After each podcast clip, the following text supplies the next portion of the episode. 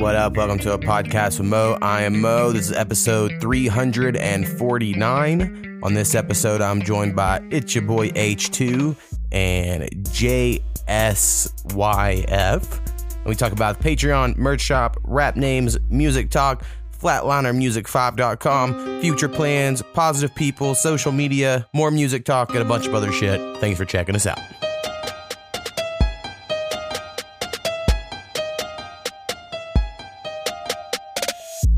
Podcast with Mo.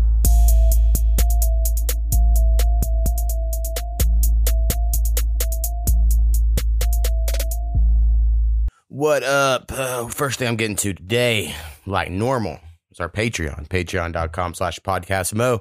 You go there and you give a dollar more a month. You get early access to the podcast. Um, only a few days early if I'm on top of it.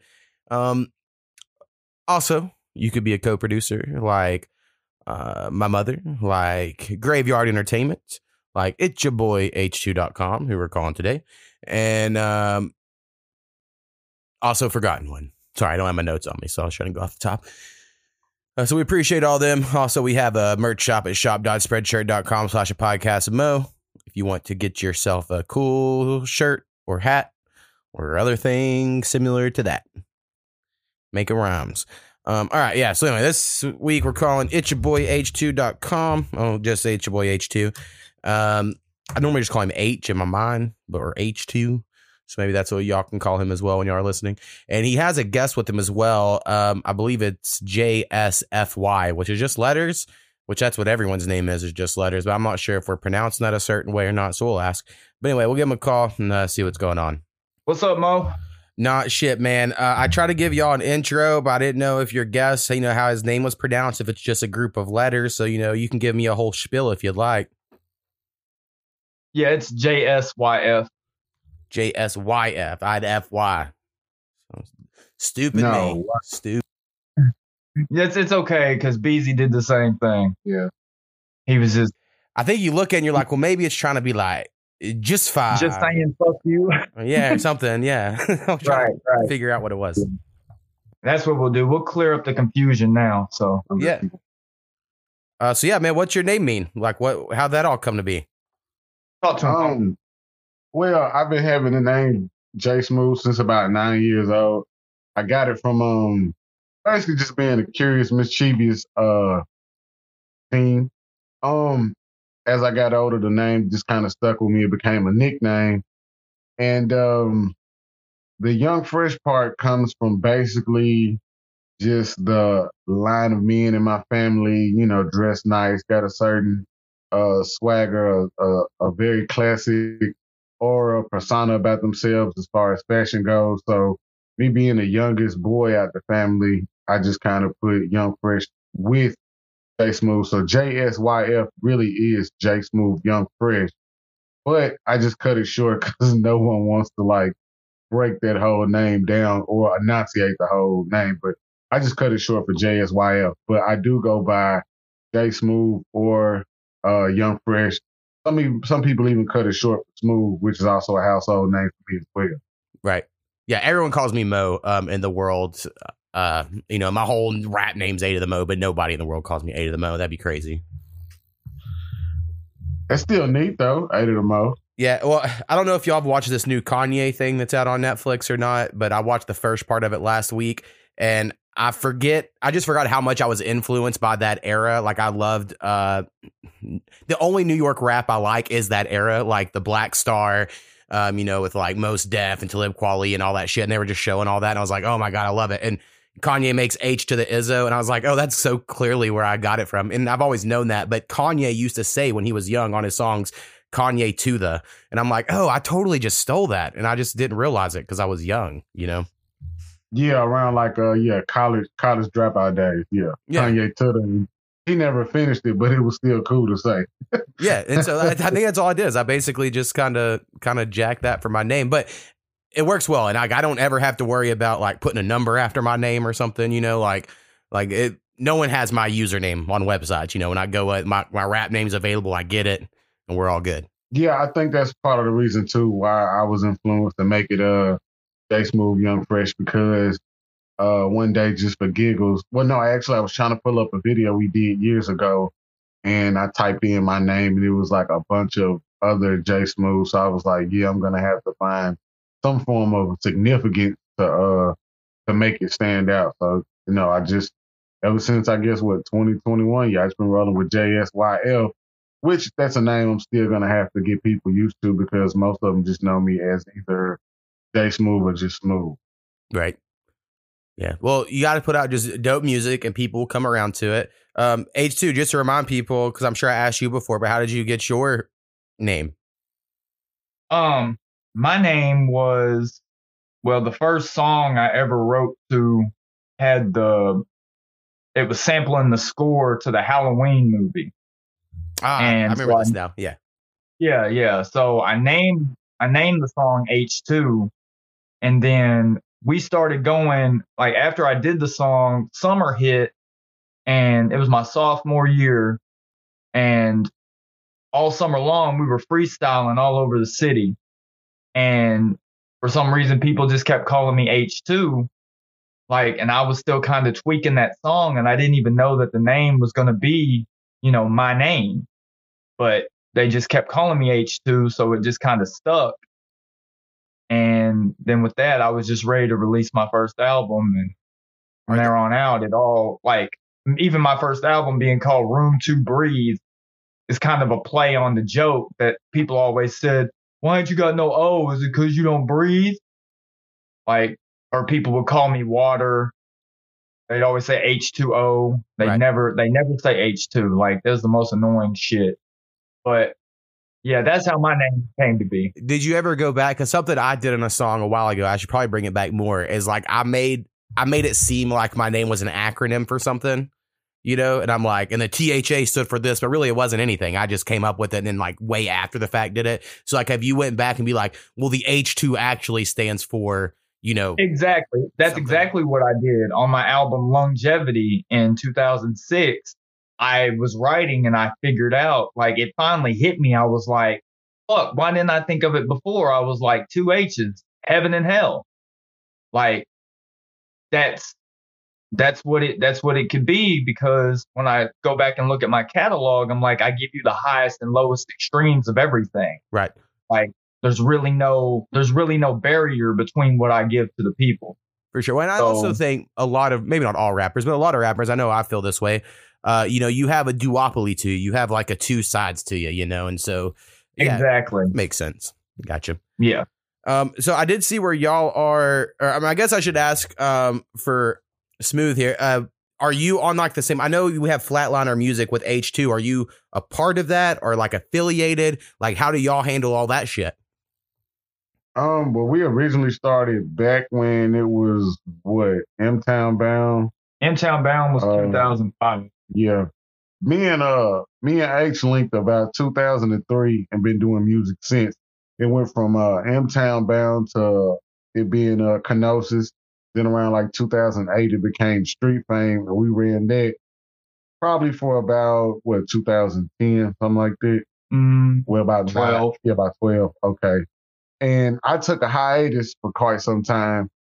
So I guess you can say, um, instead of me being a front runner like I was with Street Fame, I'm more of a team player with Flatliner. It's not official, uh, as far as, you know, I'm gonna say paperwork wise, but it's more or less one of those, uh, what's understood doesn't have to be explained. I mean, you know, you know I am family. Uh, he knows I stand behind him.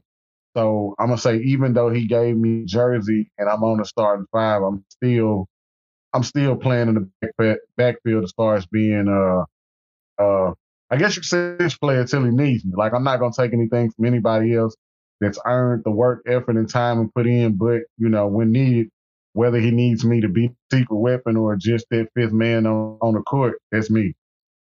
But yeah, but but yeah, it's it's, it's most definitely uh yeah, Flatliner and Fetty Inc., which is my management company. Uh, that kind of goes into effect of family. Like I said, it's just mainly mainly family. So wherever he needs me to be, that's where I'm at. I guess you could say quiet is kept. Yeah, I'm Flatliner. Right. Well, hell yeah. Yeah. I don't, I mean, I have like a, I, I tell everyone I have a fake record label. You know, it's not real. I just, you know, I claim it and, uh, I'm independent or whatever. and I don't really have like uh, friends or a team or whatever. I mean, I have friends, but you know, none of them make music or shit, or they don't really seem as interested in being a part of it.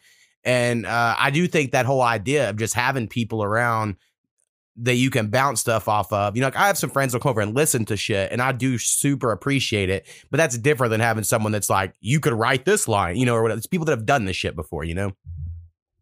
Right. Yeah, it's just uh yeah, like you said, it's just I don't know, I guess now in life, my opinion, labels don't and I mean even as far as like relationship status, is like labels aren't important. It's really more or less the action, so, so to speak. So yeah, it's just but I mean, at the same time I will say if you if you hear a song and you hear it's your boy H2 and you see featuring JSYF and they know the faces with the name, I mean they already know that it's it's a team effort regardless of how it how it's uh how it's stretched on a piece of paper. Like yeah, they they know the chemistry behind me and him. Right. So are y'all like fairly known in y'all's town? Like I don't know how big your town is or whatever your area, but like do people know y'all? We've actually been put in the local newspaper three different times Hell yeah, that's badass. for music. Yeah. Um, the first time it was was 2006 Easter weekend. Me and him actually had a whole article about no 2007 because I was working on Follow the Habitual Flatliner. Um, we had an article in the newspaper about you know our chemistry and um just what we were bringing to the table musically, and I I had deep roots because um I did drama in high school, so I was in good with one of the writers um for the paper and he was a he's a musician himself so like when it was time and he found out I did music he's like I want to do an article on it. I'm like okay that's cool. You know something for the the whole town and we can you know uh promote what we're doing. Then the second time was in 2011 when I dropped my debut studio album Defenseless and then he did a whole write up like for real. We were on the front page half a page article. It was like three quarters of the page. Like it was, it was dope. Like, you know, walking into the store and picking up the newspaper and then the lady's got the paper next to you and she looks at the paper and then she turns and looks at you and she's like, that's you. Right. Yeah. That's, that's us. You know what I'm saying? Like that shit's super cool. So Yeah, it's honestly like my biggest fear is um people in the town I live in know this podcast exists. And I know that's so like opposite of what most people would want. I mean, I want a lot of people to hear this podcast, but I don't necessarily want people that live where I live to hear it, you know? Um because I would hate people to recognize me, but I'm just also a very introverted person, you know, like so that'd be very Yeah. odd for me. I- so I enjoy have the no- not no one knows I have a podcast, you know, and I'll have some people at places like try to tell me shit about audio stuff or music, and I just look at them like I know way more than you, but I don't say it because you know I'm just like, ah, very cool, very cool. kind of. I mean, yeah, like I mean, humble's the best way to be. Like we all know that we're all pretty much assholes on the mic, so that's that's where that split personality comes in. It's like you hear us on the mic and we say some shit that's so off the wall. They'd be like, "Well, he didn't talk like that when we sat at dinner the other day." you know what I'm saying? Right. Like it's a totally different. It's a totally different field. Well, and do y'all have y'all's family support? Because I think that's also. I think if my family was like really cool with it all, it would be so different. But since they're not, I kind of just keep it to myself. You know. I've been I've been a bit of a black sheep for my family for quite some time. It wasn't until my uncle, yeah, and wasn't until my uncle Mark heard, you know, was started really listening to some of the stuff I was saying. And then um the third time we got wrote up in the paper, I went and did a show in Memphis and all the proceeds went to St. Jude. So we uh and that was promoting my debut album. But then when we went there, like he was really behind me full force, you know, um, because they gave me a 45 minute set. And I did like 17 songs. It was crazy. That's crazy. Um, yeah, yeah. And then smooth. I'm I'm guessing maybe this is an incorrect guess, but I'm gonna, I'm gonna guess you're black from your voice. Actually Italian. Y'all just playing I now. was saying, shit, this is crazy. Well, I am from African American descent. I mean, like I could have just went there, but I was like, I guess I'll really ask first because you never know. No, it's- Uh, no. but the reason I'm asking is because like I'm assuming I found that's I like some- uh no, but I've been watching Sopranos a lot lately, and they all sound different on there. And you know, I, I would assume like your family, for instance, when you're like, oh yeah, I'm rapping, they're not like looking down on that at all. Chances are, I would assume. um it's actually the opposite. it's more or less they they know. Um, like I said, I've kind of been dibbling and dabbling with music since probably about nine. I really didn't take it serious like 2001. But I mean, I'm gonna say they're aware of it. They're not the first to. Well, you know what? I say like this. I'm like you. I'm an introvert. I'm also, I guess you could say, um, I have that that uh Clark Kent Superman thing you got going as well as with your podcast. On the outside of the world, you know, I'm just my government name, Jamie. But, you know, in the studio or around H2, yeah, it's it's Jay Smooth. So it's like they're aware of the music, they'll support it, but I don't like necessarily throw I don't really throw the issue in their face like I got a show on this day, I need you to do this or do that or go buy the album or whoop the woo. It's almost kind of like me just having kind of like my personal space, like my hobby, almost. Right. But I know that if I necessarily needed the full uh support system, I'm I'm pretty sure they they would be there. See, once I started making beats, uh, my family kind of, my parents is what I'm talking about. My wife's cool with all the shit I do, but like my mom and dad, so I'm talking about. Like I had to let them know because I was spending a lot of money on software and shit to make beats, and then I also didn't feel. I guess shame's the right word, but you know, like I don't want to hear my mom. Uh, she doesn't need to hear me about rapping about eating pussy and shit. You know, it's like I'm just not trying to get that out there. I guess to them, and then so I just don't share the rap or whatever. But the beats, they know I make beats, and my mom actually likes all the videos I share on Facebook. So I got to give her props for that. She's come around on the beats at least. But uh, you know, for a very long time, it was like, why are you at college fucking making rap songs when you need to be doing homework? You know, like that was very much the the attitude I would be getting.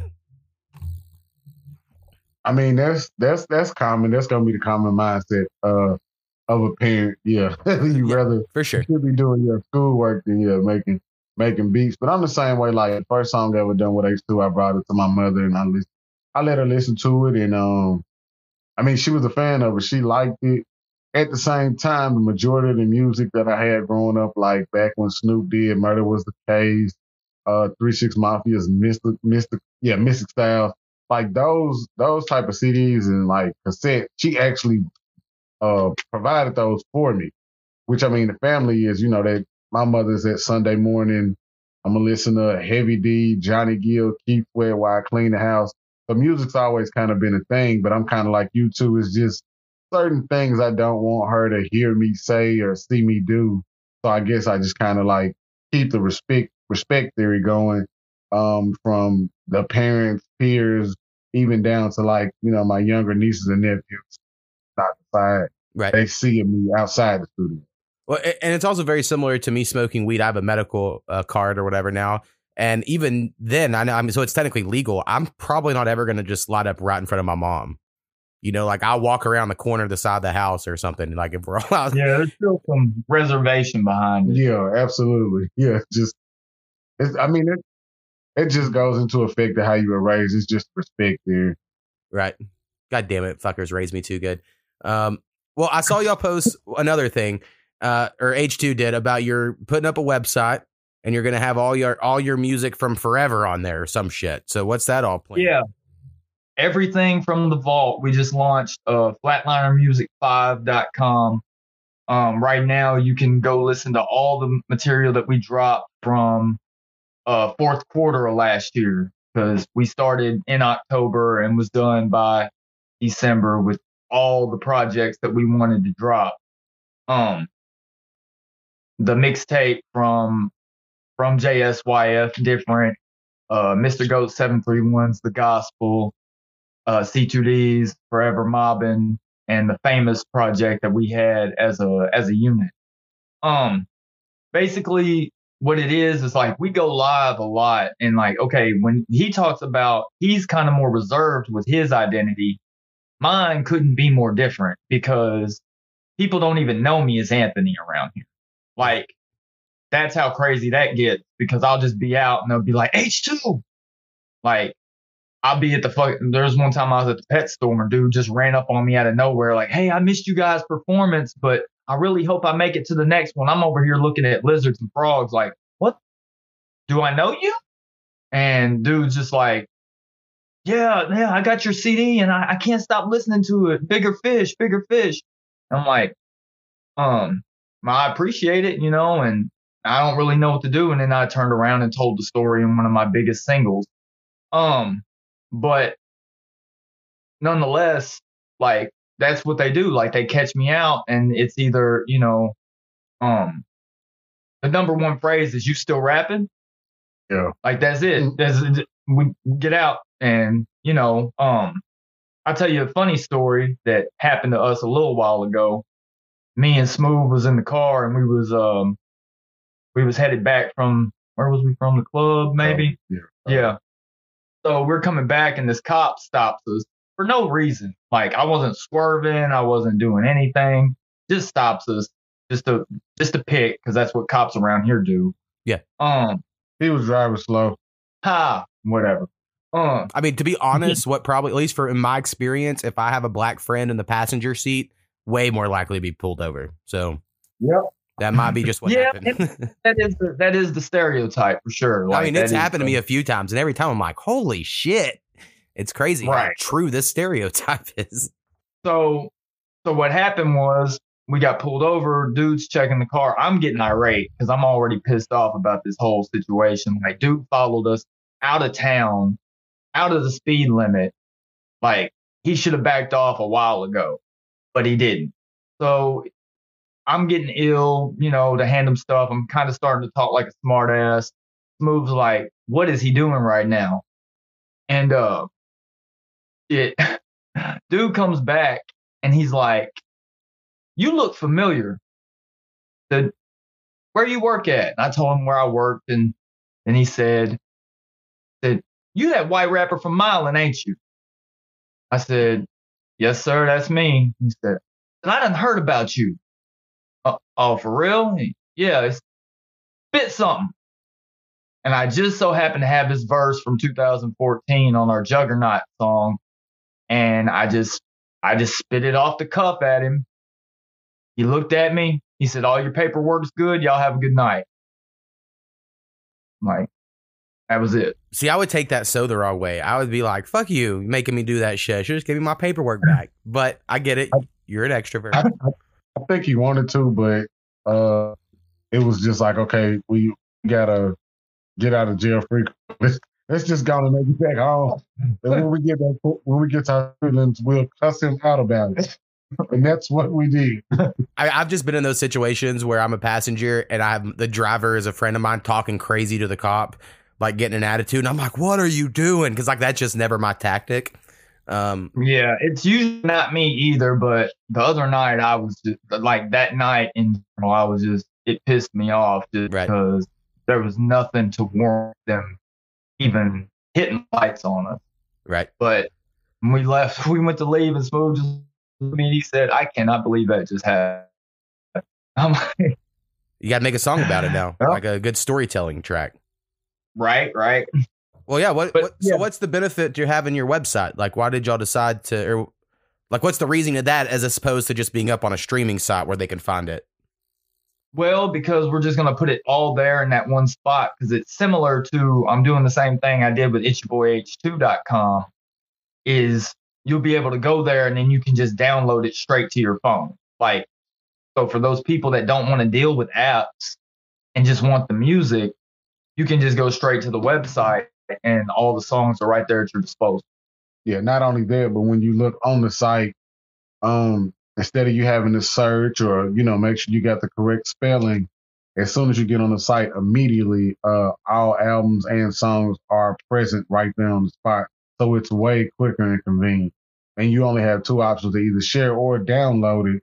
So you know you you avoid the you avoid the the hassle of dealing with an app, uh, buffering things of that nature. It's way more time efficient. But to me, I would say the benefit is for people who still burn CDs. Or I guess some people, I'm, I'm sure y'all know people who listen to MP3s off their phone. I just personally don't know anyone who listens to music actively who doesn't subscribe to some streaming service or use something unless it's because they still download CDs. Right, like I still burn CDs and I put them in my old ass car and shit. But to me, like I probably wouldn't go to y'all side because I just use Spotify. You know, I'm about to switch the title. I think. Um, Right, right, right. I do get that. This is kind of more. This is more about. Um, this is a this is a love letter to the city, basically. right, Um, getting everybody around here because what what we haven't told you is that when we started doing music with Street Fame back in the beginning, we had you know my house. We were just doing music out of my house, and we called it the Grindhouse. So there's a lot of rich history behind that as far as there's been people that have come through and recorded with us. Some are no longer living. Um, some are no longer around here. Some don't do music anymore, and some we're bringing back to the forefront.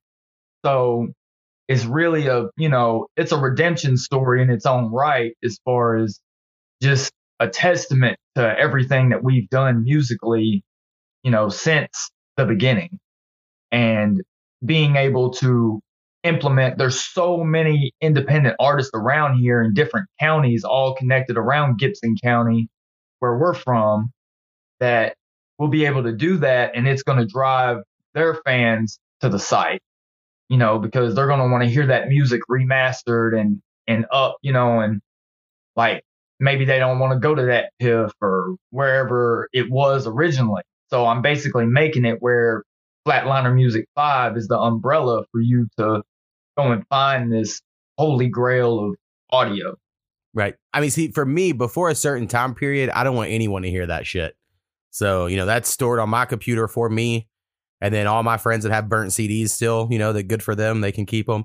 But like when we were doing the Grindhouse, like, you know, we were struggling our asses off. We couldn't even pay the rent for the house, you know, and yet the whole town was riding around listening to our music.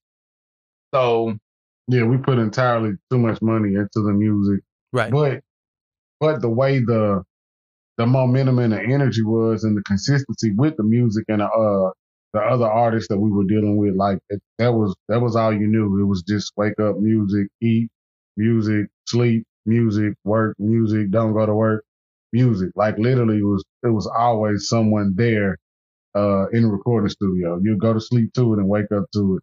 So I mean that became uh a high commodity for us at the time. Right, for sure. So like people in your town want to listen to the, your older stuff. yeah, like when we go live, that's what they do. They're like, oh man, y'all taking us back. Play them classics.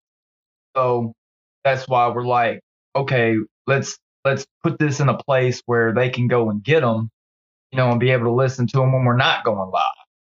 You know, because it's just it's a different feel. There's a lot of people out there that just don't care about the new music today, and you know, there's a lot of live off of nostalgia. And typically, I guess from like me as an artist, not saying me as a listener because I like older music too, but me as an artist, I'm normally like, if someone won't like my new shit, then fuck them. You know, and maybe that's a fucked up attitude to have about it, but it's just like we're on that new shit, bro. You know, like that's like where my my head's always at. But I do think it's cool if people want to listen to it. Of course, give them a place to find it, especially if it was on Dat Piff because Dat Piff's fucking falling apart. If you have a mixtape on Right. there, there, there's not a very good chance it's gonna still work. We So do get it. still have a lot of stuff on DatPiff from the beginning, but it's not mastered. It's not remastered. No, no. so, like some of mine, because I finally took them down. You would click them and it'd be like track seven just isn't there anymore. Yep, exactly. And you're like, that's what the what fuck? happened. You're like, it's all in a zip file, like or whatever. And I upload it. So Right. I've got a data disk that has all our stuff on. it, So yeah, I have all my old stuff as well. I have about like 400 freestyles, like before I ever wrote anything, and I was just you know freestyling the fucking random ass beats, and it's all so bad, you know. But I like yeah, them. yeah, we've got some stuff like that too that we're not gonna release Ever. ever. Yeah, we we've got a couple discs worth of stuff that we're not gonna release like that. But Yeah, that was recording off a computer microphone where you couldn't use the P and B word. I still remember that. right, yeah. we was using we was using a coffee filter on a computer microphone. Yeah, I had a. I was trying to explain to someone the other day. I had a the mic that it looks like a pen, kind of. You know, like it Yep. had like a little base and it just like look like a pen sticking up with like a hole on the end. And uh, Yeah. Yep. Look like a neuralizer. yeah, I remember I used to use the y'all might have as well the sound recorder on Windows. It was only could only record sixty seconds at a time. But before I had any DAW, I would just play the beat really loud and hit record, and I would do what I could in sixty seconds. You know, Um, and it was horrible. It was horrible. But before I recorded my first album, we were doing. I had a boombox that was tape and disc, and then I went and got a little uh, a little tape recorder, and would hook would put the tape recorder up to the boombox, have the beat playing from the boombox, tape recorders recording the vocals, and that's how we would lay down our tape. yeah, any way you could do it. Yep, It's been fun. definitely. Anyway, Um, and then also, you know, I don't know. Let's see how long we've been going here. No, not too long. Uh, I thought it was longer. not long at all. really. Um, how what are what are y'all's future projects for both of y'all? Y'all have anything y'all have planned?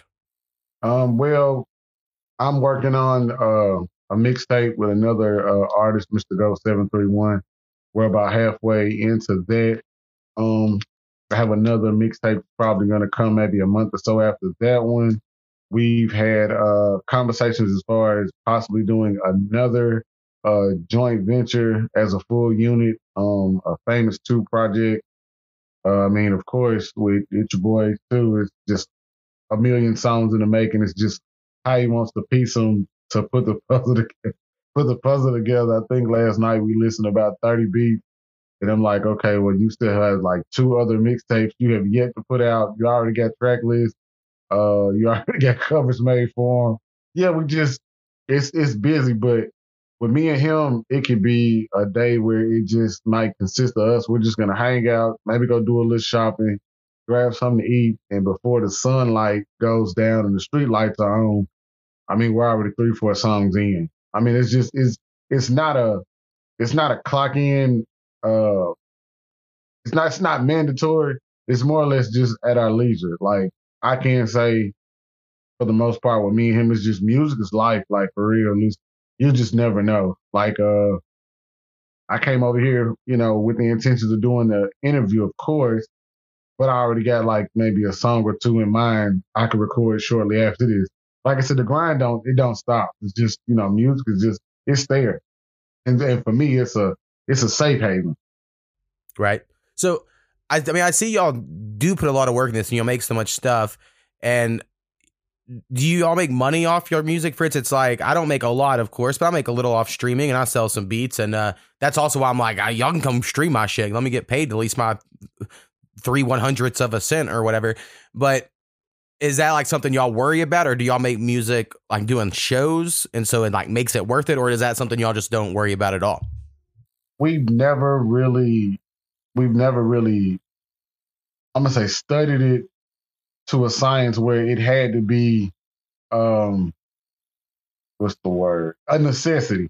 It's just really like just for the love of it. But I mean, I know, you know, dealing dealing and talking with H two, we have, uh, you know, looked into like you said, where you can get, you know, royalties for certain songs and put them on the proper platform, streaming sites, you know, to make a dollar or two, but not anything to the point of where we know if we put out this project and make this much money, this can be paid, this will pay a bill, this is gonna keep lights on. Nothing, nothing to that extreme. It's really just the love and the talent of being able to do it.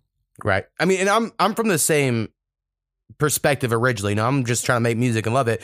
But then I did take all this time to learn how to make beats, and then once I learned like, oh, I own all this, and like I can, then yeah, let's do something with it, you know. And then like so slowly over time, through my pennies here and there. I mean, I've I haven't made a whole lot of money, but I've made enough money to be like, oh, I can go buy this software or do you know buy a new audio interface, you know, shit like that can happen. And so like that's really exciting. And so for instance, like I know H2, you've talked about you might want beats.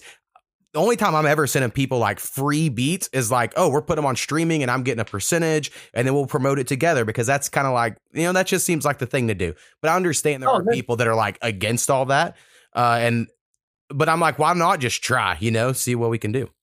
Well, no, we're definitely we're definitely going to discuss the um the uh, specs on our project that we do together because you know you've already seen if you know anything about the the song that uh I did with Soko the St. Patrick's Day or anything in that matter, then you know how everything was handled financially and they promote the hell out of that song. Right.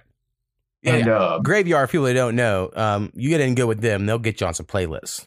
They're the homies. Oh yeah, they've been they've been promoting me hard for, and it was before I even met you. I'm not even sure how I came into contact with you, but they had been promoting me for several years because they they did a really good write up about my song "Too Much." That you know, like there's just moments where they'll share a song of mine that is just really poignant to me, and it'll it'll be really touching at that moment. You know what I mean? I'm sure Soko So- will respond on Twitter to how he came in contact with you. I'll, I'll predict that will happen once he hears this. Right, exactly. Um, so that you know, with that being said, um, there's already certain specs that I'm I'm juggling around in my head because you already know what our promos like as far as you know, we're running through several different Facebook pages, Facebook groups, uh, Twitter promotion. I'm gonna try to do something with the space. I want to try to do that. I've been playing with it for a minute to see what what can really come of that as well. But yeah, you you will be um well taken care of regarding our project. Right. And, That- and, for people that don't know, anyone I've ever put out songs with where it's like produced by A to the Mo and they like promote it, like all these people uh, give me splits and they're awesome for that, you know. And I, I just want to say because I do talk shit a lot. And I'm not saying anyone that I've ever worked with, we're all cool. But you just hear all these people on Twitter arguing over like producers don't deserve this or that. They're not doing it. And so I just like to always throw it out there so that people know. I think it is a collaborative community. Like you got to treat it all like a family, kind of like y'all do with y'all's people there, you know? Like I've, my collab album, Internet Friends 4, the deadline is already passed by the time this episode comes out. So it's almost done. And, uh, you know, I'm going to make sure all those people get whatever. And, you know, you just got to be cool to people. I think that's like the, the thing I've learned the most from collaborating with people. And I do it a lot. Definitely because I mean, you know, we we haven't touched on it yet as well, but you know, with the project that me and Bradster X are working on, What do you think the name You of that'll be? Got any guesses? Man, he dropped that metamorphosis line yesterday. And I really like it. Yeah, I could see that. Um, I really like that for a title. Yeah, you gotta wait. I mean, I don't know if we have to wait, but once you get more songs done, you know, maybe something will stick out. But I just didn't know if y'all two, I didn't notice the chats or not. If y'all had any ideas, Yeah, yeah, we haven't really we haven't really touched on the title. Yesterday was the first time that he said something about a title. So whether we just call it uh, BXC H to the Mo, right? you know, I don't know. You know, I like that title as well. So it really just depends, man. It's taken. If you go back and listen to the mixes of everything we have, everything is alluding to something else. Like the track that I sent you guys overnight, uh, layers, is I didn't realize it until actually I wrote the track, and then I was like, I started going back and thinking about all the lines that I've already heard, and then I was like, shit, he says something about layers and always, and I was like, the connectivity of everything is just so wild right now with our lyricism and like the words we're choosing and the things we're choosing. Like he's got that line, he's got those Wayne's World lines, which is funny because you know we were in the chat room and I sent him the meme Wayne's World. So, you know what I'm saying? Like everything, it's gonna be it's gonna be crazy when we get to sit down and actually explain the project after people heard it. I think y'all should name it Connections because y'all are y'all are making connections. Plus, there's connections in the lyrics and the songs. I think there's something. It's there. crazy. I think there's It's something. there. super crazy. Like we we'll be able to hold down a whole special about it. Like for sure. Um, yeah, and I don't even know how many songs it's gonna be, but yeah, you and Brad, uh, are basically sing- the way I've explained it is like you and Brad are doing a collab album, but it also features Coop because Coop's gonna be on some Yeah. songs, and then Soko will be on a song, I think, and Forgotten One, and then uh, I believe Smooth is gonna be on a song as well. And Yep. I'm going to try to do a verse on there, and so you'll have some other people. But uh, yeah, it's like a y'all's own little collab project, and you know I made all the beats, so of course I'm going to be biased about it. But I'm like, I think it's sounding all pretty good. Man, it's it's sounding amazing to me, honestly. Like the beats you brought to the table, like it's the sounds, you know, they're different. A lot of it's different, and it like I don't know. It's gonna be one of those things. It's gonna be like how they pretty much have that whole detour on the road thing. Like this is constant swerving. Like this project, that's what it feels like. You're on the road and you're just swerving back and forth. Like the the moods, the the energy. everything. It's it's gonna be wild, man. Yeah, so far the I'll Tree 50 song has been stuck in my head the most, but I also just threw that that beat into the folder. I didn't really think y'all were going to use it. It just was a crazy beat I had and I was like, well, maybe, maybe they'll like it. And uh yeah, I like what you've done on the hook so far. So I'm excited to Which one was that? Uh Tree 50. Tree Fitty, yeah. man, I don't I don't know what I do with these hooks. They're just it's man, Tree Fitty is that and so copacetic. Yeah, we got to change And the me spelling of that to have SoCo. Oh yeah, yeah. That's, that's what I that's what I did it for. So it don't really matter how we say it. Like, my, that's not why I did it. It's not why I did it. But then, like I just told Soko yesterday, I said I wrote the hook in like five minutes. So within the time that I laid it down and looked back at it, I was like, Soko, like, oh shit, yeah, he's got to be on that. right.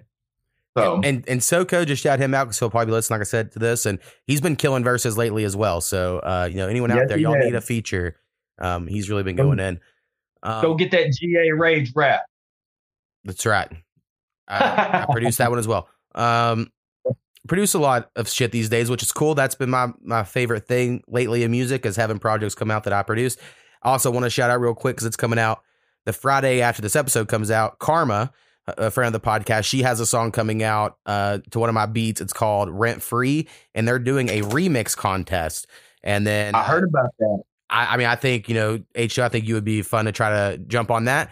And there's gonna be three winners. There's prizes involved. I don't think she's announced them, and so I don't want to say what they are, and then it ends up being less than what I say. So y'all just pay attention to Karma if y'all care about that. If you want to win some prizes off of doing some verses to beat of mine. So For sure, definitely. Um, I, I do kind of want to, I do want to check it out, like, cause I heard about it on uh, Bradster's episode, right, and um, yeah, it's it's on my mind. It's been on my mind, but then at the same time, I'm like, a lot of people are in the pot, and you know, sometimes you just step back and let other people win. Well, I'll say this. Skinny and myself are judges. We're like two of the five judges. So I just think people that may not normally win, you know, you might have a better chance if me and Skinny like your music. You know what I mean? Like, we're, so I'm not saying like we're to give it to someone I know, but I'm just saying like, I bet the, the results are going to be different than if they didn't have someone like me and Skinny judging, you know? I will say, you like, I mean, it, it's gonna sound, it's gonna sound like,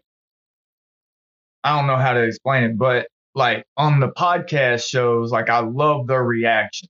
Like I I live off of that shit, honestly. Like just one person's reaction to one of my songs is like enough to light me up for a week. Right. So like when y'all play something and then they get done and they go, God damn, he went hard. I'm just like, mission accomplished. Right. Like that's how I feel every time. Well, and the thing I hate the most about sending my music into stuff is when they say the mix is bad, and I say that all the time to people. So I always feel bad, but uh, I also feel like I just have to give my honest opinion in that moment, or it it's all worth nothing. You know? Right, right. I feel you. I learn smooth. What's? Interested in his uh, competition. Oh, he's he interested in the competition now. We'll, we'll Oh. pull it up. Yeah, yeah. Uh, her username is Catch Me Karma with a two A's at the end, and um, yeah, go follow her. She, she's posted some shit about it, but she's also. You know, some people complain about the positive people out there, and I'll be honest, I complain about the positive people as well because sometimes they can be annoying. But Karma is always bringing that positivity if you're needing that, and uh, you know, Definitely. And she's an advocate for mental health, and I stand behind that. Right. Fully, you know, because I mean, as as I've already said before, I'm bipolar, like diagnosed. So I understand completely as far as like when she comes on about, you know, when she stands there with the flag for it, then I'm right behind her saluting. Right. Well, that's the thing is she's not being fake, in my opinion. You know, I'm, I'm Right. I get that I only know her through the internet or whatever, but in my opinion, it is real. Uh, you know, I've posted some shit before where she sent me and be like, "Hey, are you good?" No one's ever done that before, you know. So like, I think she practices what she preaches, and uh, you know, I think she is a good one out there. So I just know that sometimes people come on this podcast and bitch about positive people, and I probably have as well. But I just think she's a good one, and yeah, she's uh she's gonna be helpful if she can for any of that mental illness awareness and all that. Very cool. That's awesome. Yeah. But that's just like you gotta kind of look at it like a You might as well say she's like a bottle of aspirin. You might not need it, but it's there in the house. Right. You'll need it at some point. Yeah. Yeah. I mean, But I mean, yeah, I, I I agree. Some some positivity can be a bit much, but it is well deserved and well desired. Though a lot of people won't really speak on it. You know, we rather we rather swallow pride than a pill. Right. Well, I'm just a negative person. And so, and I realize when I go on Twitter or social media or wherever, and I just see nothing but negativity, it doesn't really do much for me except play into my negativity more, you know? And like, I don't need anyone else to give me negative thoughts. I got plenty of my own. So, like, it actually is, it's not bad to have some positive people around. Like, my best friend's super positive and all the time. And then my second best friend, I got two these days, Skinny, who's on my pop music podcast. He's always positive, and like I just appreciate that positive energy around me because I don't necessarily have it. You know, Yeah, but it's at the end of the day, it's still respected by you being you. I, I think that's probably why you do have two best friends that value your uh your honesty and you being genuine because it's genuinely who you are. You just get negative. And versus people these days who will put on a facade uh just for the time being. So there's nothing wrong with that with you being honest with yourself. That's gonna get you further respect, you know, than anything else anyway. right? This is true. I mean, I feel like the people I want to like me like me the way I operate, and so it's fine. It works out. Right. Um, so what is what y'all's playing today? Y'all making music the rest of the day? Uh, I think this is gonna be an off day, but Sundays are usually a work day. No, hell yeah. Um, yeah, that's what we do. We we usually get it in on Sundays. Like our typical routine is we'll go live on Friday night because Friday's Flatliner Friday. What do y'all go live And, on? uh, like on Facebook? Yeah, on Facebook. I have to subscribe to your page, I guess. Maybe I'll check it someday. Yeah, flatlinermusic5.com. You can go you can go there. Um, and I think the Facebook connection's right there to go to the page. Cool. Yeah. I don't, Um, I don't follow a lot of people on Facebook, but I do notice when you do, you kind of get to know people better. Like, even though I hate it compared to all the others, like, I mean, I think Twitter, I way preferred for the music community, but the artists that I am friends with on Facebook, like, I know what their kids look like and their, you know, wives. And like, you start knowing so I much about their life. I think knowing I I see that part of it, and I also see the angle that you start to see people share stuff. It's funny, like you'll be looking at something on your news feed, right? And you look at it, and even if you like second guess it, there's been times when I'll look at something and be like, "Oh man, that's dope," you know, but then I don't share it. Well, then I may scroll my feed, and then somebody that I know but don't really know personally, then I see them share it and I'm like, oh shit, okay. So it's kind of like you kind of get an idea of like what kind of brainwave people are on. You know, what they what they would like to share, what they don't, you know what Well, I mean? for for better and worse, probably definitely worse. Facebook's just so political that people are like so comfortable sharing their political thoughts on Facebook and they don't do that really anywhere else, you know. And so like you get like these looks of people, you're like, oh shit, you know. Too much. Too much. I I've always I've always strayed away from politics. It wasn't and even now I don't jump into politics, but we uh you know, I did have to I did have to address some some serious issues about a lot of different things just here recently in the past 2 years that so I did have to pivot my style a little bit and you know a lot of people a lot of the stuff they listen to now they're probably like man he's on some crazy shit. But um you know like uh for instance the milky way track i just dropped um just running a train of thought that i mean either you're going to watch it go down the track or you're going to try to jump on it one of the two Right. it's you know and and it's good either way with me you know what i'm saying like but i'm twisting things in a way that you've never seen it you may never never have heard it twisted before to show you look there may be something hiding here that you never saw Right. And like i said every everything i'm posting on twitter i'm not i'm not faking those you know the reactions and stuff we've had my guys have been coming in the house the past week man that acapella you dropped is fucking crazy like like we couldn't stop listening to that shit and i'm just like I mean, I appreciate it. It's not, you know, obviously it's not going to be what you play at a party, but, you know, people are really focusing in on it. and that's what matters to me. Right. I mean, if I had anyone just tell me they listen to my music and enjoy it, it's like the coolest shit in the world, and it's super rare to happen. So Music's one thing, but for them to say they just sat down and listened to a six minute acapella you drop, well, acapella is music. it is music, but you know, like it's not. They weren't used to it. Like when C2D hit me up and he called me on his lunch break, he's like, "Man, I just listened to that Milky Way." He said, "You a goddamn genius." And I was like, "That's exactly what he said, word for word." He's like, "That shit need to be everywhere." I'm like, "Well, it's dropping on the streaming sites in like a week or so." So at the time, that's we were already leading up. It had already gotten like 65,000 streams on Audiomack. So we were ready to move to streaming platform. Right. Yeah. That's a lot. So- a lot of plays on Audiomack. I've never used it, but I've heard of the service. Yeah, yeah. Well, you know, that's what me and Brad talked about is Yeah, that's who it. I I, knew that I knew someone who liked it a lot. right. We just got, I got my ass in with them at the ground floor. You know what I'm saying? Like there was hardly anybody on the site when I first joined. Like the main rapper that was on there putting out project was Rittz. And that was the same time he was putting out a White Jesus.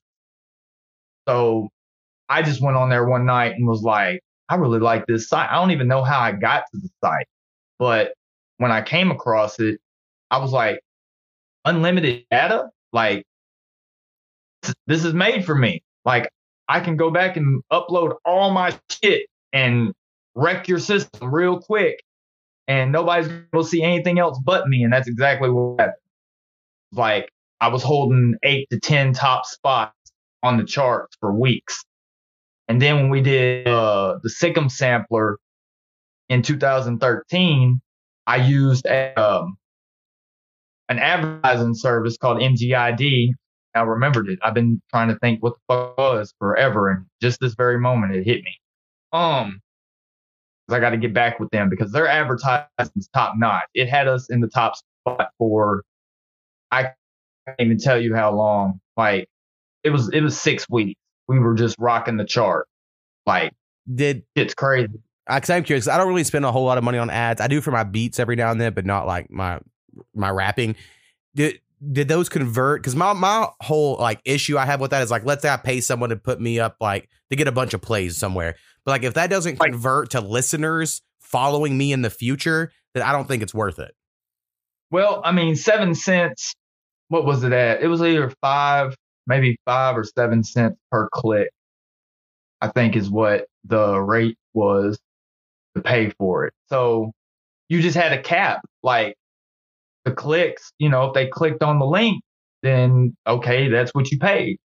Right. So- no, but I'm saying like, did you notice that you like after that had a fan base that would be looking for your music because they oh, discovered Oh, you yeah. through that, so now they always remembered you. Like that's not. Oh yeah, because yeah, because you know, if, if you don't remember, my previous story was that I had a twi- I had a Twitter account and it had um over I want to say over sixty thousand followers and was hacked and stolen by a game company. And um yeah, I lost all that. So Got you. about nine years of work. Right. Because, like, you know, you'll just see, like, with Spotify, and I know Spotify can get botted like crazy and all that, but, you know, people are like, oh, we'll get you all these plays. And I'm not against that. But if they're just plays and nothing else, and like people aren't going to like actually listen and maybe like me, you know, to listen in the future, then I don't care about someone buying a hundred thousand plays for something. You know what I mean? Exactly, exactly. And me and Brad had that conversation too, talking about the bots, you know, and I was thinking to myself, like, if your homie, if you got this song and you present it to your homie and, and you say, hey, check this out, and they listen to it one time and then they never come back to it and they never share it and they never tell anybody about it, ain't that a bot? I'm Uh, just saying. Now I think a bot would be because if that one time I thought that's a human thing. I think it would be like they hated it and then they listened to it on repeat while they turned off the sound. Then they would be acting like a bot, you know. But if you Okay. can, you can listen to a song one time and be like, "No, that ain't for me," um, you know. And, Well, not necessarily like a like, I guess. I just mean, you know, like the support factor. I'm just saying, like, when you pay for a bot, you're not getting a support factor. right, That's what I'm saying. Like, you're guaranteed not to get a support factor because it's just for the play. Well, like word of mouth is the obviously the most important and, and coolest thing you can do. Exactly. And I don't think that happens much these days. You know, like I don't have hardly any friends who are going to be like, "Hey, have you heard this new song? You'll like this." You know, like that doesn't happen as much as it seems like it used to. And maybe it's just because we're Yeah. getting older or whatever. Um, but like, so you need people who are like going to tell their friends, like, "Oh, you should check this out. It's really cool and I like it." You know, Exactly. but it's like, how do you find those people? Right, right. It's weird. Like one of my biggest fans I've had in, you know, in this whole time of me doing music was a little dude from Guadalupe. Like he went as far as like he was remix, he was doing like little um he had all my song like all my mixtapes downloaded to because at the time when I was rocking the charts on Audiomack, you could download the project. It wasn't just Right. it, it wasn't app based like it is now, like or stream based. Like you could download the whole project. So had something happen to my shit, I could go back and you know get it all back. But this guy had he had all this stuff downloaded, and he you know you can find him on YouTube where he uploaded some of the songs to videos and stuff, and he reached out to me on Facebook and you know, like that was huge to me. I'm just like Guadalupe, like, which when you look at a lot of my geographic, the main places I've gotten the most hits from are uh, Asia and Germany. Right. And it's Guatemala, So- I think is what you mean. Just to let you know. Well, this dude said Guadalupe. That's what Okay. Wow. Well, maybe. Guatemala. I don't fucking know Yeah. geography either. I just thought you meant Guatemala. I don't either. I don't have anything about it. I just know that that's just where he said he was from. So Right. I just went with it. But at some point, we lost connection on Facebook, you know, because what happens is, it, and like I said, you don't really, you don't really subscribe to the whole label idea. So like, but the thing is, saying that you have a fake label, it's not fake once you actually start pushing it. Right. Well, You know I, I would like to LLC it, and I, it probably won't be the name that I, I give it at the moment, but I do need to uh, businessify all of my beat selling and, and music and podcasts. Like, I really do need to do that for tax purposes. But at the moment, I say it's fake because I don't have paperwork on it, you know. But it Oh, okay. Well, I get, I get that part. But yeah, I don't mean, have paperwork on mine, but I've built, you know what I'm saying? Like I've built it to the point where nobody can take it. That's why I look at. Like they would have to do a full on assault on the internet to wipe everything that I've created. Like because it's everywhere. And you know, um that name and and uh the flatliner music in general just um for a while there, we we had it cornered on Google search. Like whenever I had my Flatliner Music website, we had over two million hits on the website. So we were right there. Like when you Googled Flatliner Music, like the two things that came up were us and the movie Flatliner. That was it. Like those were the two main things that came up from the top.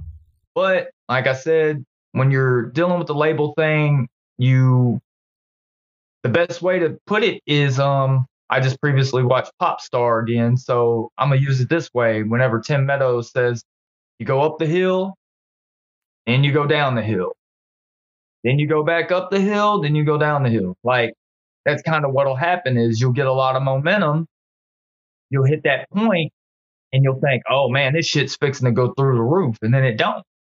It Every goes time. down yeah, every time. and shit and shit gets stagnant for maybe a year or two, and then oh wait, something happens, back up the hill, back down again. So that's kind of what happened. We just, you know, um, in 2014 we launched the flatlinermusic.com, and we also released six, seven projects all in the same year. You know, including my 30th album. So then, you know, you fast forward to now, we just released I don't even know how many projects last year. I know I released eight by myself, not to mention the other five that we released at the end of the year. And um, so now us launching this Flatliner Music 5 is kind of like we're hitting the reset button. And, you know, fixing the fixing the crawl again and show them how far we can climb. Right. Well, I think, uh, you know, I, I'm not very successful, obviously, at what I do, but I do think you just, as long as you have a plan and uh, dedication, you know, like for instance, I come out with these podcasts uh, very regularly. You know, like I don't think I've ever missed uh, since I've made my schedule. and uh, Right. that that sort of stuff's important for people. So like, I mean, I do think as long as you have a plan and you're working towards something, uh, it doesn't necessarily have to be like uber successful for it to have like a purpose and for you to feel like it's cool. Um, so I mean, I'm not, I wasn't judging one way or the other. I mean, if you get like a million fucking lessons, that's great. And if you don't get a million lessons, that's cool too. You know, but I think it's- Right, right, right. I've thought about getting a website for my podcast, uh, you know, to like put everything in one place because some people, it, my podcast, because of the name, it's hard to find on like Spotify and other certain places because it has the word podcast in it, which is uh, you're not really supposed to do. That's like a big no no these days. It has the word a, which is like just one letter. It has the word with, Right. which is super common, and then mo, also very common. So like when you type a podcast of mo in Spotify, it will. I mean, it's like the three thousandth fucking result. But if you put it in quotation marks, it will and shit. So there are some benefits to having like a landing page that can point everyone to the right place to go. You know, Right. You that. have to. I mean, you have to do it that way because, like, with my name, you know, if you don't, if you don't search it all together, like a word, like it's a phrase, but you have to put it together like a word. And if you don't search it that way, Google separates it all, and then you see a bunch of shit that has nothing to do. with it. right. But if you put it all together the way that it's presented, I will be the first thing that pops up. Uh, And Also, that reminded me. I have another question. Are does your name officially have an apostrophe or no apostrophe? What is the ruling? Yeah, I know. Like it used to have an apostrophe, and it had an apostrophe when I put um my first album out. So that's why I have that issue now with the streaming sites, is because my first my my studio album, Defenseless, had the apostrophe, but then I dropped the apostrophe So, because for instance, if I upload Internet Friends Four and the songs you're on, I'll I'll want to put It's Your Boy H two with no apostrophe. Correct? if you go through DistroKid, you may want to ask the guys that have already done it just to make sure because Well- we had this issue. Like Yeah. there's two different profiles on Spotify now. Right, and that's fine. I mean, because what can happen is, I mean, I could put It's Your Boy H two, and they change up their shit all the time. But for a while, it was like, send me the artist link. You know, it would have it on there, so it made sure it got the right one. But they only had that for a couple months, and they got rid of that feature, so it might be back. Who knows? Um, but even if it chooses the wrong one, you can always go back in and be like, hey, it's supposed to be that person. So They won't. They won't. I've tried. I've reached out to Spotify several times. no, About no. It, and Uh. DistroKid has a fixer. It's really simple. I mean, you just go through there Oh, and, you, okay. and you fill out this form, and it'll it'll do it for you. uh, yeah, see, I don't go through DistroKid. I go through Songcast Music. So that's why you know my distribution's a little bit different. Like I can send my name in without the apostrophe, and they know it's going to my actual play, like my actual profile. Right. But when DistroKid does it, if they don't put the apostrophe in there, it goes to that other profile that's connected to. Which makes sense. I mean, to me, it makes sense that if it's spelled different, they're not going to put it on the one spelled differently than it. Um, but why did you go with Songcast? What's your reasoning there? Uh, that was just that was the distributor that I dealt with. Um, I was just looking for a place to distribute my album, and that's who I chose. Right. And I- at the time, or at the time, that was 2011. So there really weren't a lot of distributors at the moment. There was, you know, um, see, I was told when I was debating it at first, CD Baby or DistroKid, and this is when DistroKid like first was a thing. Right. You know, like it just it came out, and I kept looking right. it and was like, Baby was- yeah, CD Baby's been around, but you had to like pay money per song that you Right. did. And I was like, fuck that. DistroKid, I can just pay a yearly fee. Like, fuck yeah, that's what I'm doing. like, it but just, I just pay for each, I just pay for each project. That's See, what I do. that Like, seems too every- much too. I don't, I, fuck that. I could put, I could put out a hundred projects. I pay twenty dollars to put the album up, or I pay ten dollars to put a single up. Yeah, but I could pay $20 and put up 300 singles. Multiple. Yeah. I get what you're saying there. Yeah, I mean the the annual thing is You just got to get in with it, man. I mean, I don't. They didn't charge me last year, so I can't. You know, I, I'm obviously gonna be biased with DistroKid. They just forgot to charge me last year, and I'm totally for it. And I even have like the the middle plan. There's like a basic, a middle, and then like a, a record label plan. And uh, so it's worked out really well for me. And I, I mean, I can't. A lot of people talk shit on them, you know. So I just have to always defend them. Of like, so many people have it. It's so easy to give people splits. You know, like, and that is what wins the day for when I do so many collabs. Now, if I quit doing collabs, you know, I probably wouldn't care about that as much. But right now, when you do so many, it's pretty cool feature to give everybody their money, and then you don't have to worry about it again. You know, like it it handles all the math for you. right, right, which is not going to be an issue for for what we did. For sure. So um yeah. That uh with that being said, we do want to plug while we're here that we just released last week. Last week? Bullseye last week. Yeah. So Yeah. we just dropped our collab project, which is it's technically a sequel to the collab project we did in 2006 called Cold Heat. And um that'll be available at flatlinermusic5.com as well. What makes the album a sequel? Because it's just me and him. Hmm.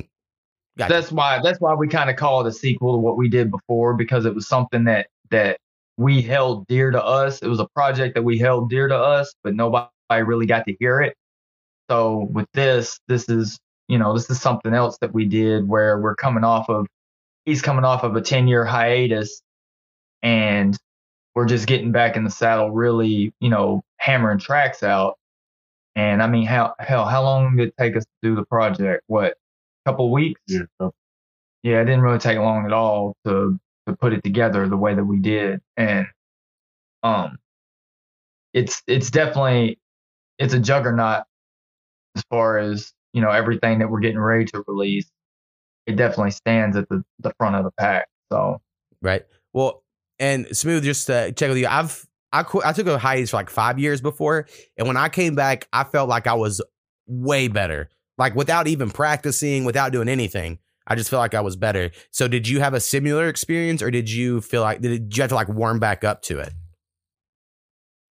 Um, basically, uh, when I took my 10 year, uh, well, not year, well, I'll just say like in 2010, it kind of went from like me wanting to do music consistently to noticing, okay, in reality, I'm getting older. It's going to take a little bit more stability as far as like livelihood. So I kind of like focus into the adulthood part of it where, you know, got to work, got to pay bills, got to be independent, things that make. So I put that first before the music. I think I dropped uh maybe like two, three songs tops in 2011. After that, it stopped. Um, around that time, I guess you could say I got the ripping and running with the world, partying too much, and got overwhelmed with that as far as being responsible. Um, which one day woke up and realized that the partying became a problem because for about four years I turned into no about five. I turned into a very, very rough uh, alcoholic where literally I'm the first person at the liquor store before they open the store, last person there before they leave. I lost basically all determination, all focus on music, life, the whole nine. So, uh, about eight months ago, uh, found myself at work, you know, um, feeling sick. And so, you know, I'm just thinking it's just a normal stomach ache, nothing big. The next morning, I got these like, I really need to go to the hospital. So I went to the hospital and basically they had di- diagnosed me with uh, pancreatitis, which was basically my pancreas going away, which was slowly moving to my liver. Um, I was fortunate enough to actually spend about two and a half weeks in the hospital. I fought the addiction. It was very rough. Um, I was unrecognizable. Now, this is where the difference comes in between Jay Smooth and Young Fresh. Jay Smooth got admitted in the hospital because he had a problem and it was taking a toll on his life. I left June 15th of 2021. I came out Jay Smooth. And I say, that I mean, uh, Young I'm sorry. I say that because last thing I did and the last thing I remember on June the 4th was listening to my very first album. And H2 instructed that I listen to this on the way to see if I could get back to where I was. And literally out of nowhere, like the next day of me being out from June 16th, I immediately came back to the studio. I reinvented uh, Young Fresh. And ever since then, um, you know, I am blessed and fortunate. I'm like eight months sober now. I ain't picked up a bottle, don't care about one. It's literally just music, family, and just staying consistent. So I I can say that the hiatus wasn't necessarily planned, but I can say that it was a test and a testimony within itself. So like I said, the the old person went to the hospital, and a new person came home, and that's who I am now. I'm just really fully focused. And being honest, like I said, music is a safe haven because it's right now that's just my go to. Like I'm not at work, I'm in the lab, I'm still working. So like I'm just it's just a consistent grind and it's keeping it's keeping a bunch of I'm gonna say negativity that was slowing me down, you know, the weight of the world of having to figure out who your friends are, who's really family, who's really not. Even though I wasn't fully aware of what went on in that time space, me coming out, like I realized a whole, whole lot um wasn't what it seemed to be. But I mean, like I said, shouts out to H2, which is like a little brother. You know, I guess, you know, he it's kind of like you leaving uh, a kind of like you leaving prison. You don't know where you're going. You don't know who you're gonna be with, where you're gonna go, but he had a map laid out for me and ever since June 15th of 2021, I just been following that path. Well, yeah. I mean, I think that's a good story. And really, the thing I take from it is I just think your name should just be Young Fresh. Like, I, I mean, I think you tell someone that story and then you're like, oh, by the way, my whole rap name is the old one and the new one. I, know, I think you got that story. You just go with the new name. I know, it seemed more powerful yeah, I, that way. I can agree. And I, I honestly think that that is, Young Fresh is becoming uh, slowly but surely like a household name um, something that I guess you can say that that's what that's what I I agree with you. That's what I rather roll with now because I mean, not being uh, metaphorical or whatever, or whatever, but literally, the person that went to the hospital June the fourth is not the same. Literally, not the same person. Physically, mentally, emotionally, not the same person that came home June fifteenth. I I don't know who that person is anymore. Right. Well, good job beating uh you know addiction there because know, I'm uh, sure you haven't I'm sure you're a, a struggle every day. You know, I'm not you know I haven't went to that path, but I know plenty of people who have, and I think alcohol is always one that is different because it is so like accepted up to a point. You know, it's not until like you're really far gone that people are like, "Hey, motherfucker," you know. But like up until that point, you're just the fun of the party, you know. And then all of a right. sudden, it's a problem. So I do think that one's probably a a lot tougher than people think. Oh, it, it, it was like I said. I just I guess the only part that is, I guess, somewhat of a plus is when I was going through, I'm gonna say the worst of it, the turmoil part. I I really didn't witness it as much. I guess you could say just being comatose, sedated, or whatever. I, I I heard about the struggle, but didn't necessarily physically have to endure it until you know one day I woke up and I was strapped to a bed, and I was like, okay, what the fuck is this? and then they explained to me what I was going. Through. Right. So yeah, it got like I said, it got rough. I was just fortunate not to necessarily have to suffer through it, but I, I did go through things when I came back to you know having to readjust just your abilities. Period to get up and go to the bathroom on your own, or just to get up out of the bed. Yeah, it was a it was a struggle by itself, and so for the most part, um, the fighting the addiction part ain't the thing. Is is it's the fear of going back to that because it may be a case where if I go back to the hospital, I might not come home. Right. Yeah, and especially if you're like organs are shutting down and stuff. Um, I would sure. I, to me, and again, I, am not an alcoholic, so it's hard for me to put myself there. But in my mind, if someone's like, "Oh yeah, your organs are going to quit working," it's like seems more serious. You know, it's like, oh, the parts that are like really important to me living. Yeah, that and that's what that's what uh I guess like I said, yeah, when I came home, that was uh where like I guess people that have like you said that have witnessed other family members and friends going through it, they explained to me more um on what it could have been as far as, you know, um it being worse. Excuse me. So yeah, I'm kind of glad that it did get I caught it when I could. Right. But yeah, yeah, just the pain the pain I had to suffer before even going to the hospital that was worse enough, like by itself. That's just it was awful. Well, glad you're through it. I'm sure there'll be some good music made. Have you made a song about about that specific topic yet, or are you like saving it? Um, not. I'm gonna say it's bits and pieces through certain songs. Like uh, on my different mixtape, I got a song called uh, "It Ain't Over." Um, I did a song with uh, Beezy Baby and H2 where I do start off the song basically like uh, saying I was strapped down to a bed Now I got straps up under my bed.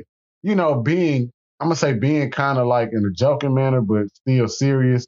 Also, I do have a song um called Values where I do say, you know, you ever been in a hospital bed and uh, you know, you couldn't wake up. I mean, yeah, you couldn't couldn't get up on your own. You know, family over you praying, hoping you get to come home. You know, I told the story as far as me dropping the ball for the you know for my family, but now that I'm back up, moving in a bo- in a more uh, I'm gonna say I'm gonna say adult because to me it was kind of childish to let to let alcohol kind of just basically uh sugarcoat, you know what I'm saying, my emotions and ambitions. Some people look at stuff and you know they kind of like want to point the fingers at everybody else, and at, and there was a time where I felt like, well, damn, my people seen me going through this, and like nobody ever really said anything, but what they did is they used it to their advantage. You know what I'm saying? As far as well, I know if I come over there with a bottle of this, a bottle of that, I can do whatever I want in this house. So I don't have to clean up. I can I can sell drugs. I can bring this woman over here I ain't got no business with. Uh, I can just be 100% irresponsible because he's not fully aware of what's going on anyway. Right. They're just using you the completely. Same, yeah, right. But at the same time, um, I had also, you know, in one of the songs that I'm working on now, I kind of quote like, I'm not even mad that you, I'm not mad that you did it. I'm mad that I let you do it. But yeah, it's just I I I do kind of touch. I touch a little bit on the basis, but not specifically as far as like how the story has played itself. But I have thought about, you know, like you said, actually telling the story through song because even still, right now, like a lot of people don't really know what I went through. They just know that I was in the hospital.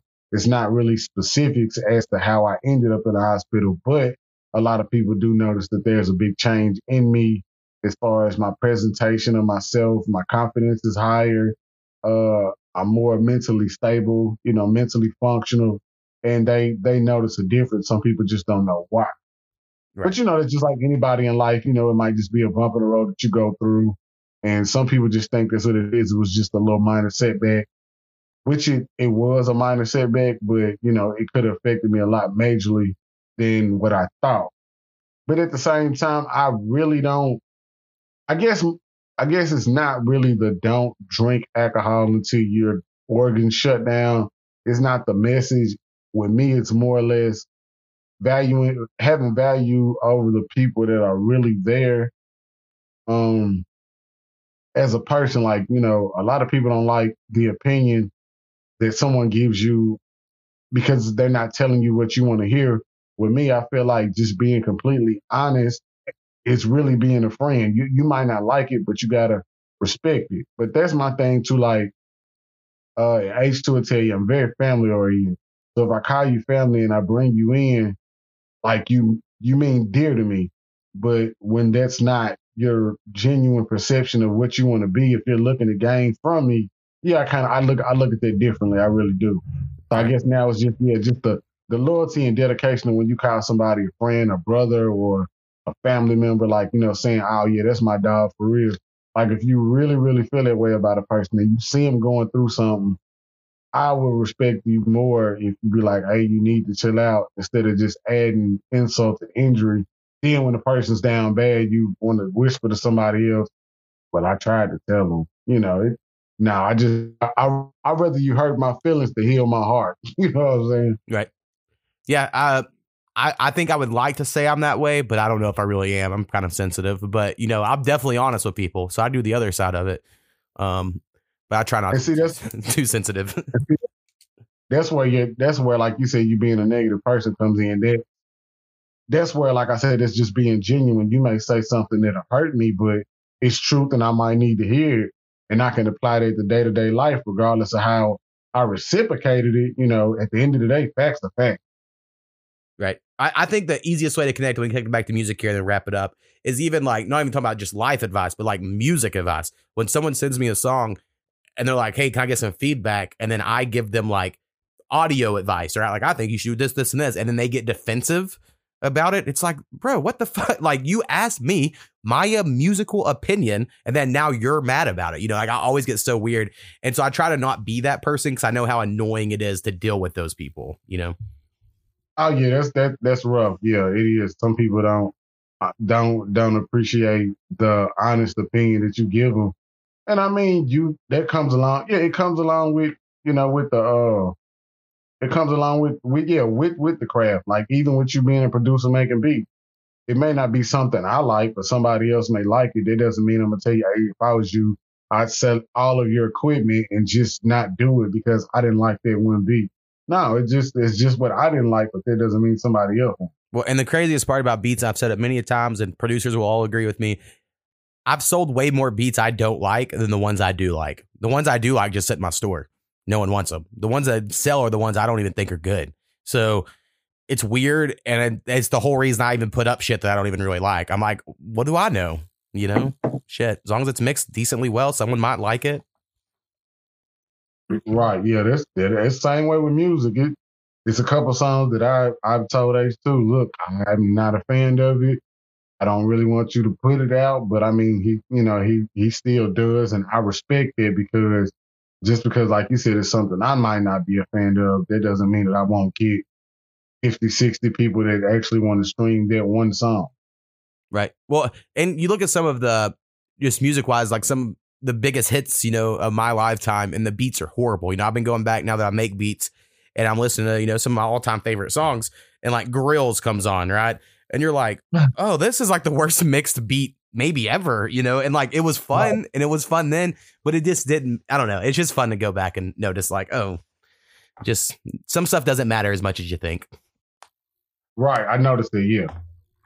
Guess way to go. All right, guys. Well, I appreciate y'all being on here. Um, you know, uh, we'll play you, we'll play a song. Let's see which one do I have here. Um, I got Bullseye, so we'll play Bullseye here at the end if that works for y'all. It worked. All right.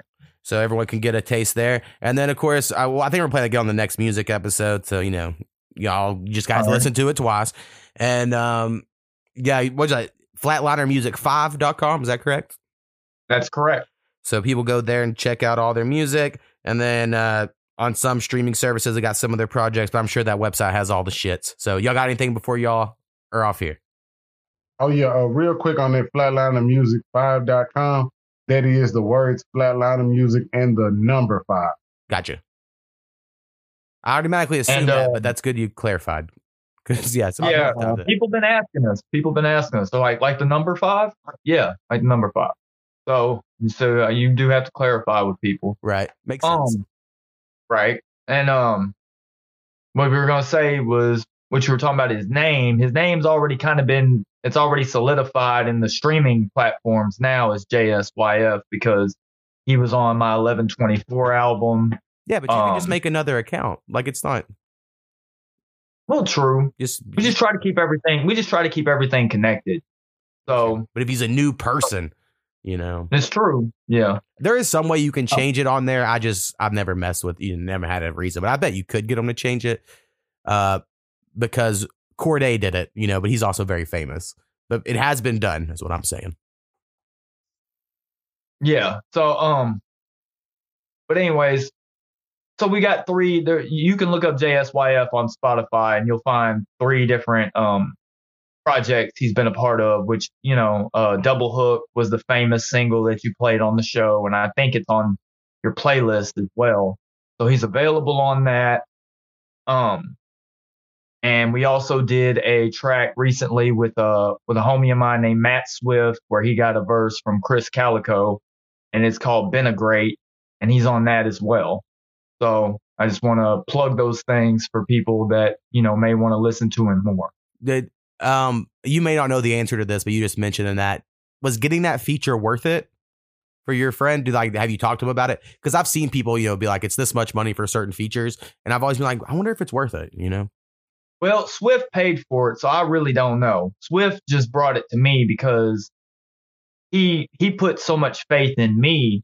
What he said, you know, he was like, "Man, anytime I hit you up, you always send me a feature right away, or if you you know if I need a hook or whatever, that you got me. You you, know, quick turnaround time. You don't bullshit me." Said the least I can do is put you on this song, and then he was like, "If you got a homie that wants to get on it." Then you know he could get on it too. So naturally, I was going to ask JSYF, and we just had him do the hook and the dope hook. You know, I the verse, and you know, Chris Calico did what Chris Calico does. He chopped on it, and you know, we don't really know. Um, we don't really know the specifics of, of the song or what it's doing. We're not following it. It was more just a matter of, you know, putting our names there. We're in the pot with, you know, another name and just see what happens, you know, because somebody could come across the song, look up Chris Calico, looking up his stuff, that song pops up, see us. Oh, who are they? They sound good. You know, that's how that shit works. That's basically your term of word of mouth. That's word of mouth now. Right. Is if you hear somebody on somebody else's song and you don't know who they are, then you get curious. Right. Well, I mean, I, for instance, you know, I follow, uh, I'm trying to think of some of them like Slim Thug, right, on Spotify, and then Gotta love. and then like a song will come out where someone paid Slim Thug to do like a hook for their song, and I'm like, what a new Slim Thug song, and then you like very quickly realize like, oh no no no, these are just some guys that like aren't very good, you know, that paid Slim Thug for a hook. So like to the you know. So I do think you probably have to have something good enough to like attract that, but yeah, like, so it can definitely work, is what I'm saying. Like if you get someone, I just have never found anyone that way, and I think when you haven't experienced it yourself, it's hard for you to believe it. You know, Right. And I never have been the type to be like, oh, let's go put all our money in the pot on this one feature. Like, it's just in my mind, it's, I mean, it's kind of pointless if you know, if you're not going to put a lot of push behind it. But I mean, if I could get Little Wayne on a song, I would sell my house. Right, whatever, right. You know, no, I probably wouldn't do that. But, Right. you know, it would be the, the Well, greatest thing in the world, and then you'd be like try to push that up like crazy. But um, yeah, is it worth it? You know, I don't know. It's always hard to know. No, it's funny. You know, it's just funny. Things happen like that, and that was how I explained it to Jay. As I said, you know, um, one of my biggest fans that ever spreaded my music more than anybody else in the world. I met him through just. I paid. I don't even remember how much it was. Maybe five, six thousand dollars to open up for Haystak in in uh Memphis, and it was because Bone Thugs and Harmony was to be on the bill too. So we were thinking, you know, they were selling tickets and thought this was to be this big show. And there were other people from around my area that were to be in the show as well. So we were like, sure, you know, you know, a 15 minute slot. Why not? You know, and then we ended up doing the show. And the guy that came there for Haystak ended up not even liking Haystak's set and was bum rushing us like, oh man, y'all did better than him. Like, y'all set was way better. And we had the whole crowd on the stage. You can watch it on YouTube. Uh, even a dude got lifted in a wheelchair up on the stage. Really dope shit. Um, one of the coolest performances I've probably ever done. And then he ended up being my biggest fan. So I kind of look at that the same way. It's like you really don't know how you're going to meet the person that spreads your music like wildfire Right. you know, and you could just you could be oddly surprised at who comes across you from who you connect with or what you do. So sometimes it's worth taking that taking that risk. Like in in my mind, I'm like, well, Bone didn't show up, and Haystak did a horrible set. You know, like I think he did five songs and then left, and his his team held down most of everything else. And I'll tell people this story. I'm not gonna fake about it and be like, oh man, he was awesome. No, because I was a Haystak fan. Like Portrait of a White Boy is still one of my favorite albums. But when I saw him like that, I was like, I listened to him talk to his manager on the sideline, like they ain't showing me no respect. And I'm just like, all these people are here for you to rock with you. Like, how did you see something different? Like everybody was up there ready to hear your songs, and what'd you do? You did four or five, and then you walked off the stage. Like, how are they supposed to feel? Right. Seventy-five dollar tickets. I mean, which, you know, like I said, and it was a major, it was a major show, and like I said, it happens like that, and you know what they say? They say you never, you know, uh, beware of meeting your heroes or whatever. Yeah. Yeah. So this kind of goes that way sometimes. You just gotta, you know, they forget that they're heroes. That's why. Right. Um, Well, and everyone's a lot of people are out for just money. You know, the end of the day, that's all there is to it. that's true. That's true. I told you. I told you. We ain't worried about the profits here. Right. Hmm. The only profits is with a PH. Profits. Exactly. Uh, put that on the next album. All right. Uh, guys, I appreciate it. I appreciate you, man. For real. Love, much love to you and, and your whole crew. Yeah, next time goes. you come on, if uh you know Young Fresh is there with you, of course he could always join you. Uh, I thought it went well enough, and um, you know, check Definitely. out the podcast. Young Fresh, maybe you'll like him. You might hate it. You might listen to me and be like, "This fucker's an idiot," but I'm- Nah. nah. nah, it wouldn't be like that. Nah, I just I, I appreciate the time and uh, you know, the fact that you consider me in the in the process of your venture of, you know, building with your podcast.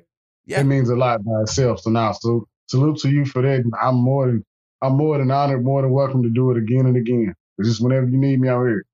I do. Well, peace, guys. All right, man. I got blood in my eyes. That's right. You can come at the bulls. Nah. We the kind that can fly. Have you losing your cool? Uh huh. Won't even know why. Nah. We just do what we do. We do. I got blood in my eye. I do. Like I'm looking through you. Like a peephole, never beat this freak show. Fucking with a sweet flow, it's a clean sweep hoe. Like I just shoved the broom right down your deep throat. You can't even speak on anything we peak on. Bitch, I'm so nuts when I'm taking on the freeform. Arms everywhere, yeah, that's my creep. Boy, stay branching out like a tree form. Deform you down on the mat, I'm just keeping my feet warm. Even the beat keep telling me it need more.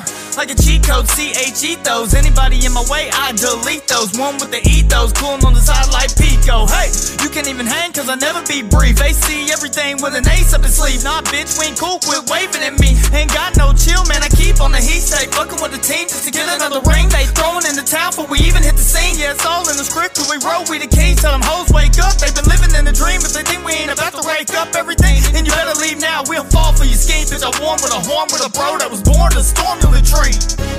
I got blood in my eyes. That's right. You can come at the bulls. Nah. We the kind that can fly. Have you losing your cool? Uh huh. Won't even know why. Nah. We just do what we do. We do. I got blood in my eye. I do.